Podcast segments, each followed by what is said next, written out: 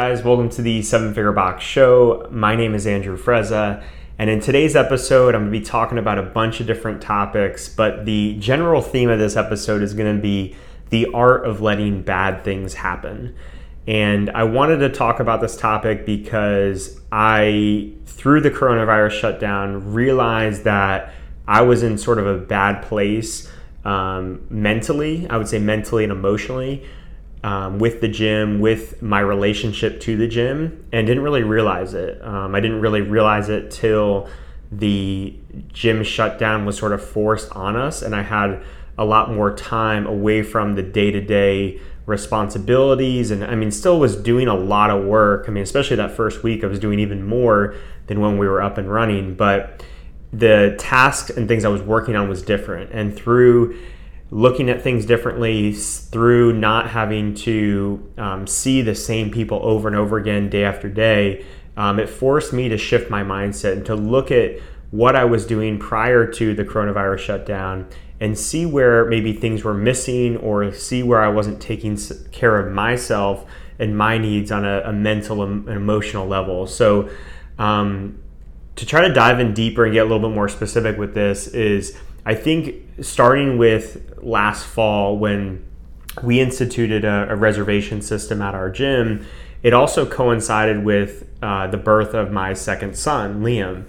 And I think through that time, as a byproduct of one, not really having the routines that I was used to at home and not really having things built in at home where, um, like sleep, as an example, and my nighttime routine and making time for things like journaling and meditation and breath work and things that I've done over the years that have really been beneficial for me. Um, that coinciding with sort of this reservation system and some of the the backlash that we got in regards to that for what seemed like such a simple thing on the surface. Um, I think over time it sort of led to me just not being in the right spot with how I approach the gym, how I approach feedback from other people, and I started to lose balance in my life. I started to invest too much of my own identity into how the gym was doing as opposed to sort of listening to my own internal moral compass. And the way this played out was just trying to be a people pleaser, trying to do too much to solve other people's problems instead of being true to myself and being true to the principles that I knew were best for myself and the gym and our coaches and, and the members you know? And a lot of times when you're in this mode of people pleasing you're you're feeling like you have to put out every fire. And you're feeling that everything that's thrown at you is is your your problem that needs to be solved. And that's just not the case. Like a lot of things that come across our desks as gym owners aren't problems for us to be solved at all they're really just there for us to usually uh, listen to, be empathetic to, but not really resolve. And I think in an effort to be empathetic to people and to show that we cared and to show that we do want to improve and that we still care about people, that um, I took that too far into wanting to, to please people and sort of wanting to make my myself a martyr in that sense and let myself kind of detract from my own energy and my own uh, emotional health to be sympathetic or empathetic to others. And you know the, the thing that i've learned with this is is that no matter how how much you try you are never going to please everybody and in fact the more successful you become the more people are not going to be happy about what you do now hopefully the side of people that are happy about what you do is growing um, and continues to grow at a rate that's above the people that don't like what you're doing but potentially that's not true either. Potentially there's more people that dislike what you're doing or are hating on what you're doing or feel like it should be done a different way or even people that that like what you're doing maybe feel like you should have be doing it a different way. And you know it's it's it's possible that you have more people that are upset about what you're doing than happy about what you're doing.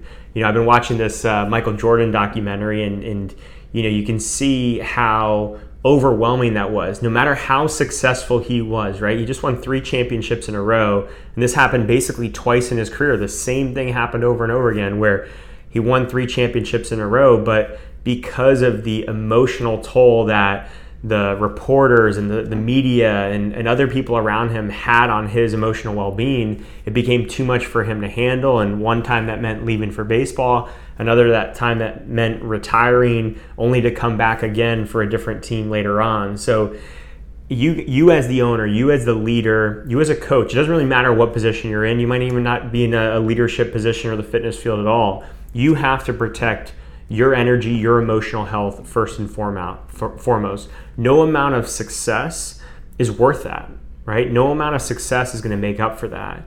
And, you know, a couple big realizations that I've had over the last couple months is that I have to be willing to let small bad things happen. And not even small bad things, I have to be willing to let small good things happen. I have to not try to control every single aspect of what's happening in our business and what I was trying to do is control a ton of aspects because I wanted it to be good. I didn't want to get the negative feedback on those things. I didn't want to hear it. So, in an effort to prevent that from happening, you know, that looked like me trying to control and micromanage things that I probably shouldn't. And I realized that a lot of times when we're getting feedback from people, whether that be people close to us, staff, family members, or people that we don't know as well. Maybe it's a member or a non member.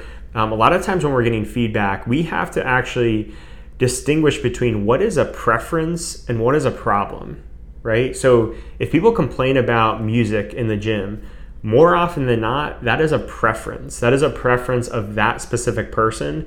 It's not a real problem, right? Now, yes, there's times where the music could be improved, right? Maybe you got cuss words, right? And you realize, you know what, we don't want to have cuss words anymore in the gym. We're going to set the rule that, you know, we play 100% clean music. That's a decision that you want to make. Maybe that is a problem that you solved. But if it's just a matter of, hey, someone didn't like this hip hop playlist and we always, you know, play hip hop and dance and stuff like that, then that's a preference, right? There's nothing you can do about that except for you know listen to the person and you know make them feel heard and understood. But it's not really your problem to solve because it's not a problem at all. It's just a preference right? Programming is another example of that. Class times might be another example of that. It's these are preferences right? These are not problems for you to solve. And there's endless amounts of examples like this. And that's a question that i want you guys to be able to ask yourself as gym owners and coaches is is this an actually a problem or is this just a preference? Another way to think about this in a similar way is when you're looking forward, when you're looking at making decisions, rebranding. I'll talk about our process and how I approach rebranding. But it's important for you to plan out a, a plan of action, but it's unnecessary for you to project into what other people's feelings or thoughts are going to be about that thing right? You can plan how it might fit into someone's schedule, but for you to try to project someone's reaction to that decision is outside of your control and a waste of your energy, right? So we want to be able to distinguish between preferences and problems, and we want to be able to plan but not project. And as I've done work, and I've actually redove into this over the last two months, I reached out and got um, sort of a coach for myself. And one of the things that I've realized over the years is that, you know, we all have limiting beliefs. And one of the limiting beliefs that I had for a while that still comes up from time to time is this belief that I'm responsible for other people's feelings and I'm responsible for other people's emotions. And this is a very, very limiting belief because, again, it can put you into that people pleasing mindset, but then it can put you into this codependent relationship with anybody that you come across where you're you're relying on them to be happy for you to be happy or you're you're relying for them to be satisfied with the decision for you to be satisfied with the decision that you made.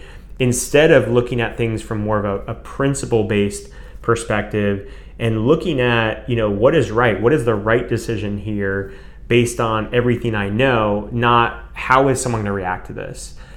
Another way this might play out is if you're a coach out there you might not say okay i'm responsible for another person's feelings or emotions. You might not have that limiting belief to the degree that i've had at times throughout my life but you might have this limiting belief that i'm responsible for my client's results right? And To a degree, that's true.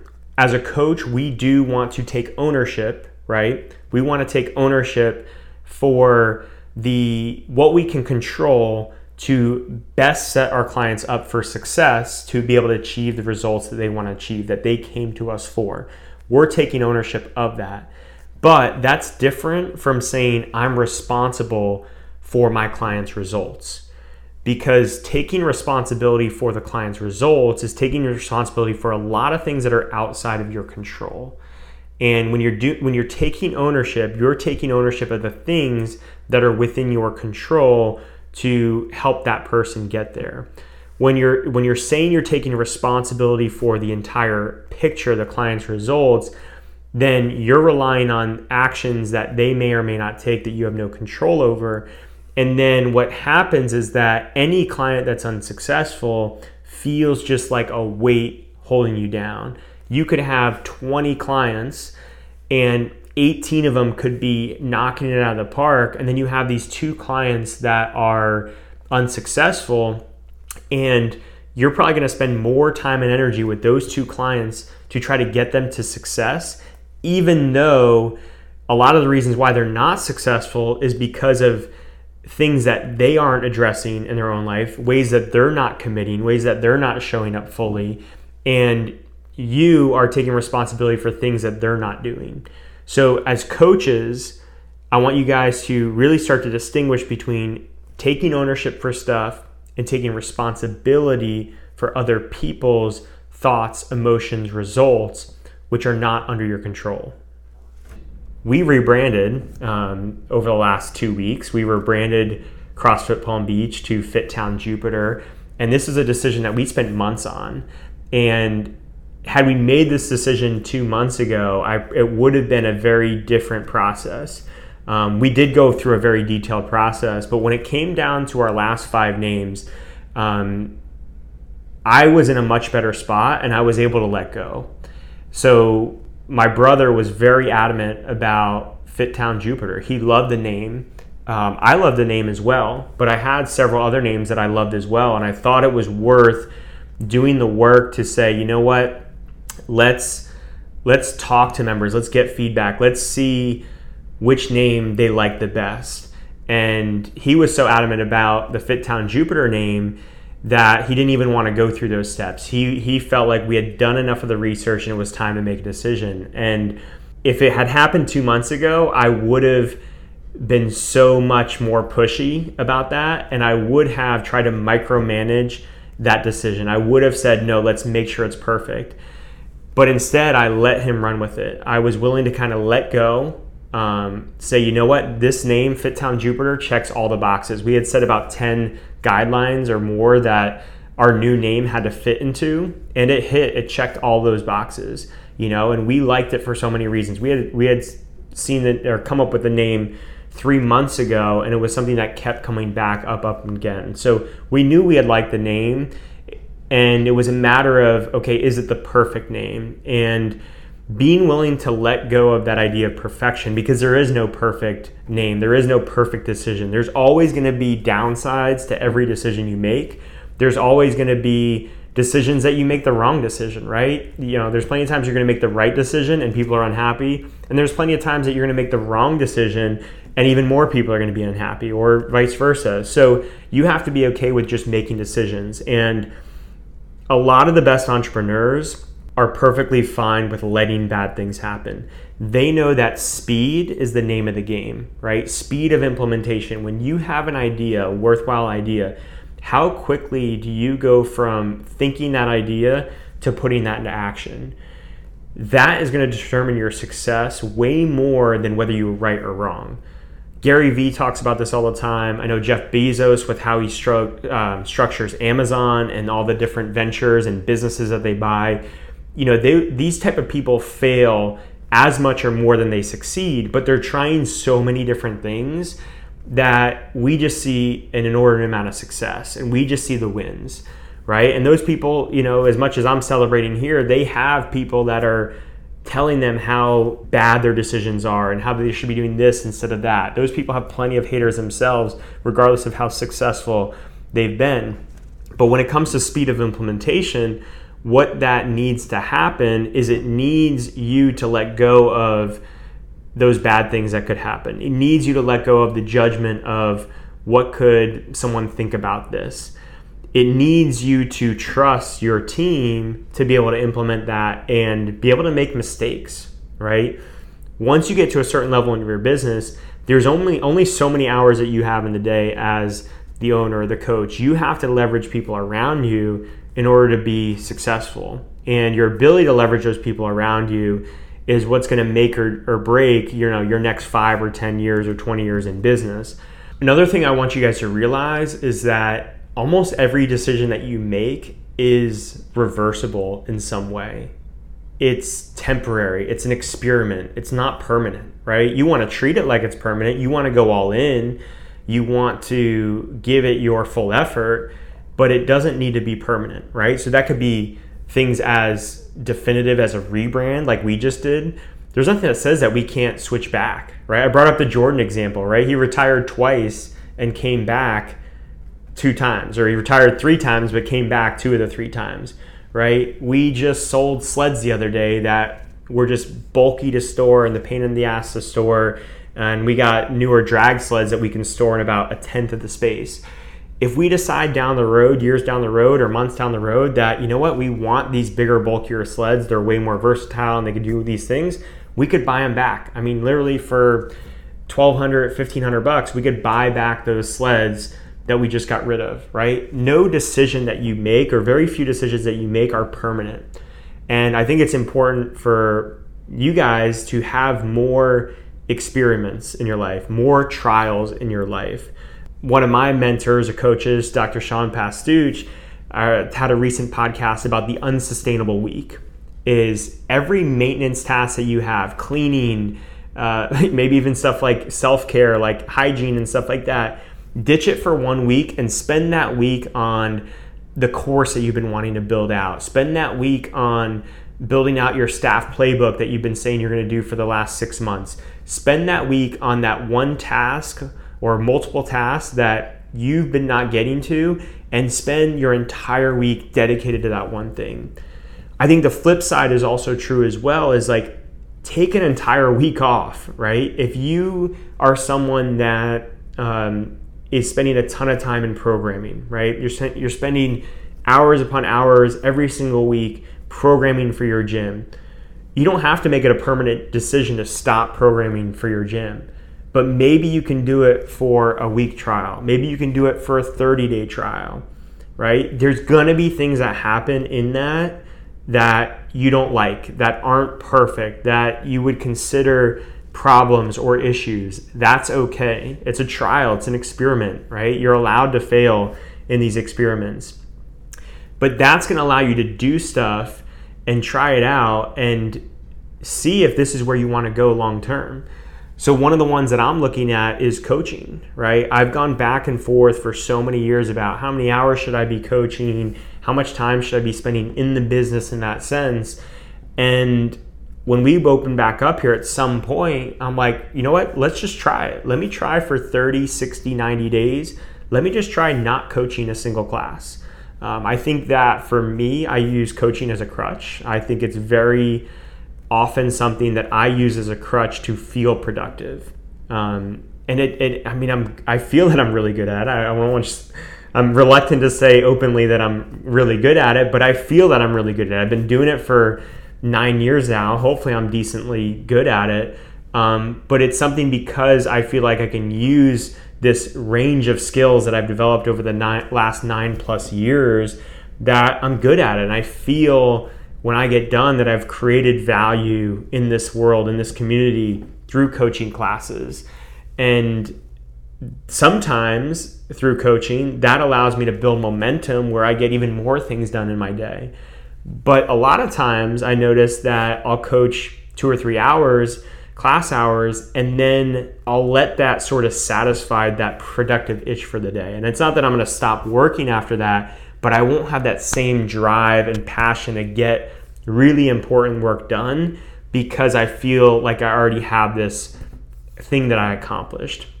you know, there's also this crutch of, okay, what am I avoiding by spending hours on coaching? So I don't want to get too far into that rabbit hole, but the point being that rather than using it as a crutch, just try it. Let's try it. Let's go 60 days without me coaching a single class and see how it goes. There's nothing that is going to happen during that 60 days that's going to make that decision irreversible. There's nothing that's going to happen that's going to be a game changing experience at this gym that, you know, we're going to fail because I didn't coach a class for 60 days.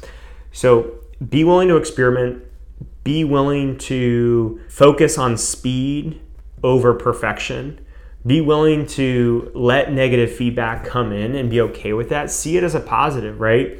And one thing that you can do is you can redirect that negative feedback to the person who can benefit from it, right? So if you're getting programming feedback that you feel is valuable, but it's not positive feedback, it's improvements that could be made, instead of that going through you to then go through your head programmer, it can go straight to your head programmer, right? If you're if you think that they're the right person to be that person to handle the programming and you think that the feedback that's coming in is valuable for them to improve upon, that can go right to them. That's something that you don't have to put any of your own sort of uh, you know emotional health or uh, energy into right? And this is all about protecting energy. This is all about your energy as a leader. The more and more you move into a management role or a leadership role the more that one of your most important roles is protecting your own energy. When you protect your own energy that enables you to give more to others. That enables you to be in a better mindset to make better decisions faster.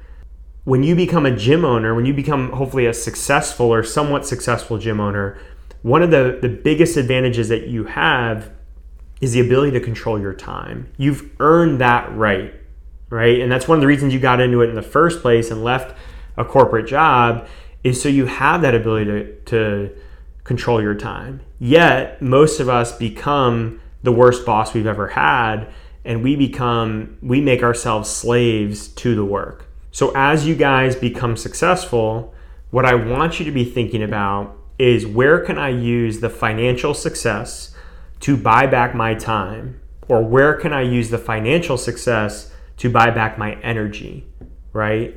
We know that money is just a tool. Money is a tool for leverage. It doesn't have any true value in, in the sense of the value is what we do with it. And one of the best ways to use money as a tool is to buy back time and to buy back energy. And I realized for me that in order for me to feel like I have my own personal compass on point and I'm not letting others sway me, right? I'm still empathetic to others. I still hear others. I hear that feedback, but I'm not I'm not feeling the emotional roller coaster that comes with the weight of bearing everybody's feedback or negativity, right? I can hear it and let that kind of flow through me, so to speak. And in order to do that, you have to protect your energy. For me, that looks like things like spending time outside, right? Going for a walk, like a long walk, not just like a 10 minute walk to check the box, but like going for a 60, 90 minute walk. You know, sometimes I'll make calls, sometimes I'll listen to a podcast, sometimes I'll just walk and that is a really important element for me of being out in the sun and kind of refilling that energy. It's making time for things like meditation and breath work and journaling. I've learned that I don't need to do that stuff every single day. I don't need to have this necessarily like a two hour morning routine, but I need to make time for that every single week. And when I go weeks and months without that stuff, then I find that I'm just giving away that energy and never filling myself back up. I find that I'm easily swayed by other people's opinions as opposed to having that solid personal compass to rely on.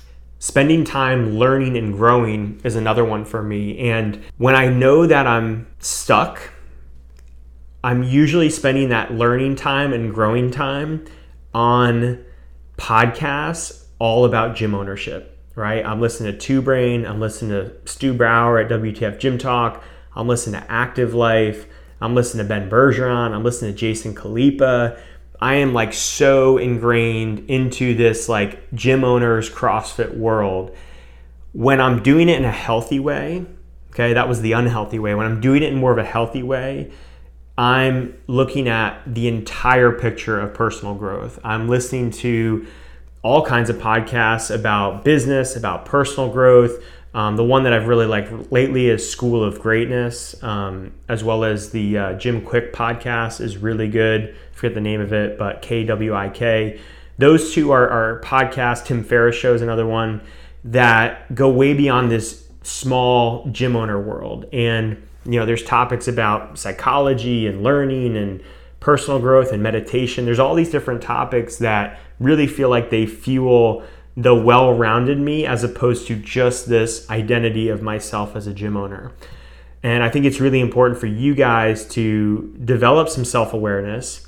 If you feel like you might be stuck where I was two months ago, find a way to create some space from your business. Hopefully, you've gotten some of the positive stuff that I've gotten out of these last two months through the space. But if it hasn't happened already, if you don't feel like you have that space, the mental space from your business to really look at this, then do that. Find a way to do that, right? It's an experiment. Even if it's five, seven days, find a way to create that space. And then figure out what are those things that you need to do that fill you up on a regular basis that allow you to protect your energy, that allow you to protect your own principles and your own mind to be able to be the best uh, coach or gym owner or leader that you need to be. We're all leaders, and that's really what we're trying to protect here. So, this is a, a bunch of random stuff, and I hope that you guys found this helpful. If any of this stuff resonates for you or um, you guys have good resources that you think would be helpful or beneficial, um, I'd love to hear them. Email me at andrew at crossfitpalmbeach.com. And thanks for listening.